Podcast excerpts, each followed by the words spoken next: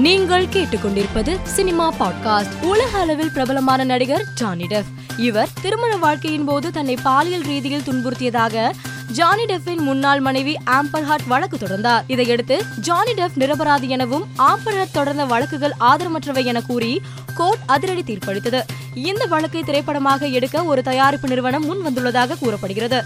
இப்படத்திற்கு hard take the def அல்லது hard trial என பெயரிடப்பட உள்ளதாக தகவல் வெளியாகியுள்ளது. நடிகர் ராணா தனது குடும்பத்தினருடன் திருப்பதி ஏழுமலையான் கோவிலில் விஐபி வரிசையில் சாமி தரிசனம் செய்தார். ரங்கநாயக மண்டபத்தில் தேவஸ்தானம் சார்பில் வழங்கப்பட்ட தீர்த்த பிரசாதங்களை பெற்றுக்கொண்டு வெளியே வந்த அவருடன் ரசிகர்கள் செல்ஃபி எடுத்துக் கொண்டனர் அப்போது ஒரு ரசிகர் செல்ஃபி எடுக்க முயன்றபோது ஆத்திரமடைந்த ராணா அவரின் செல்போனை பிடுங்கினார். இந்த வீடியோ தற்போது சமூக வலைதளங்களில் வைரலாக பரவி வருகிறது. ஜிகர்தண்டா டூ படத்தில் இயக்குனரும் நடிகருமான எஸ் ஜே சூர்யா முக்கிய கதாபாத்திரத்தில் நடிக்க உள்ளதாக கூறப்படுகிறது.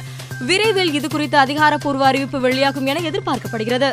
Ajith A K sixty one படத்தின் படப்பிடிப்புகளுக்கு இடையில் சுற்றுப்பயணம் மேற்கொண்டு வருகிறார். அந்த வகையில் அஜித் குமாரின் பைக் ரைடிங் சுற்றுப்பயண திட்டம் குறித்த விவரங்கள் தற்போது வெளியாகியுள்ளது. நடிகை குஷ்பு வாரிசு படப்பிடிப்பில் தன்னோடு நடித்த சரத்குமார் பிரபு ஆகியோருடன் இணைந்து எடுத்துக்கொண்ட புகைப்படங்களை தனது சமூக வலைதள பக்கத்தில் வெளியிட்டுள்ளார். அதனுடன் இவர்கள் இருவருடன் இருந்தால் ஒருபோதும் சோகமான மனநிலை இருக்காது என்ற பதிவையும் மகிழ்ச்சியோடு பகிர்ந்துள்ளார்.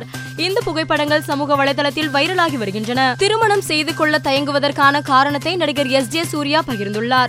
இது குறித்து எஸ். ஜே. சூர்யா அளித்துள்ள பேட்டியில் சினிமாவில் நான் ஆபத்தான சில விஷயங்களில் துணிந்து இறங்க வேண்டியுள்ளது. சினிமாவில் சம்பாதித்த மொத்த பணத்தையும் நான் இயக்கி நடித்த நியூ படத்தில் முதலீடு செய்தேன்.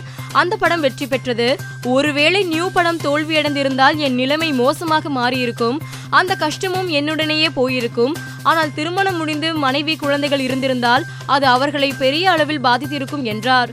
இயக்குனர் செல்வராகவன் இயக்கத்தில் நடிகர் தனுஷ் நடித்துள்ள நானே வருவேன் படத்தின் டீசர் தற்போது இணையத்தில் வைரலாகி இரண்டு மில்லியன் பார்வையாளர்களை கடந்து ரசிகர்களை கவர்ந்து வருகிறது. மேலும் செய்திகளுக்கு மாலை மலர் பாட்காஸ்டை பாருங்கள்.